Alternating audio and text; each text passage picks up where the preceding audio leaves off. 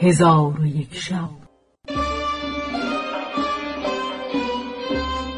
چون شب سیصد و پنجاه و یکم برآمد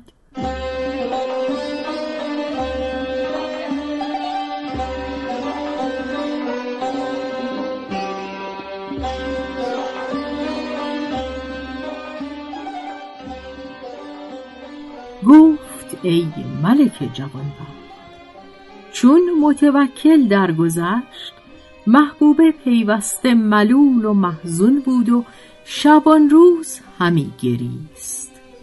حکایت عشق به خرس.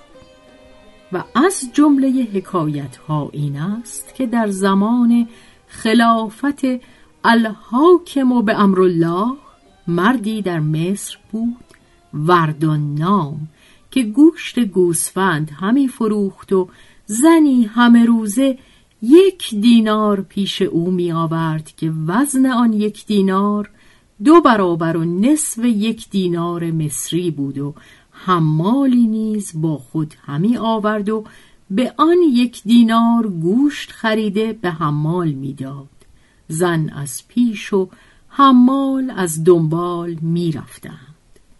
الغرض آن مرد قصاب را دیرگاهی هر روز یک دینار از آن زن آید می‌شد.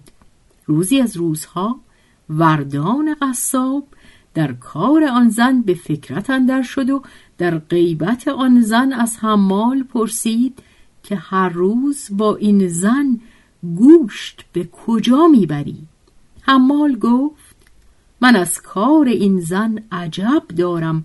که او هر روز یک دینار گوشت و یک دینار دیگر میوه و شمع و نقل و به یک دینار دیگر دو قرابه نبید خریده به دوش من بنهد و مرا با خود به بستان وزیر برد و در آنجا چشمهای مرا ببندد چنان که هیچ جای را نتوانم دید. پس من به او گویم که مرا به کجا می‌بری؟ او مرا جواب نگوید تا اینکه در جایی بایستد و قفس از دوش من برگرفته بر زمین نهد و دست مرا گرفته به مکانی که چشمان مرا بسته بود بازگرداند و چشمان مرا بکشاید و ده درم به من داده مرا روانه کند. باز چون فردا شود چنان کند که روز پیش کرده بود. وردان قصاب را از این سخن فکرت افزون شد و به وسوسه اندر افتاد و آن شب را به حیرت به روز آورد. وردان قصاب گفته است چون بامداد برآمد آن زن به عادت معهود یک دینار پیش من آورده گوشت بگرفت و به حمال داده برفت. من دکان به شاگرد سپرده از پی او روان شدم چنانچه مرا نمی‌دید.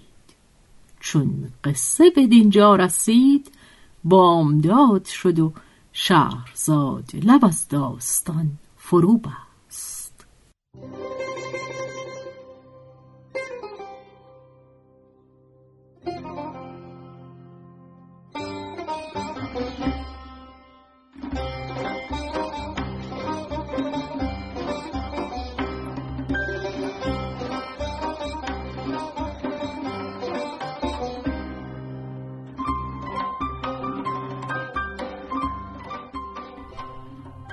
به روایت شهرزاد فتوهی.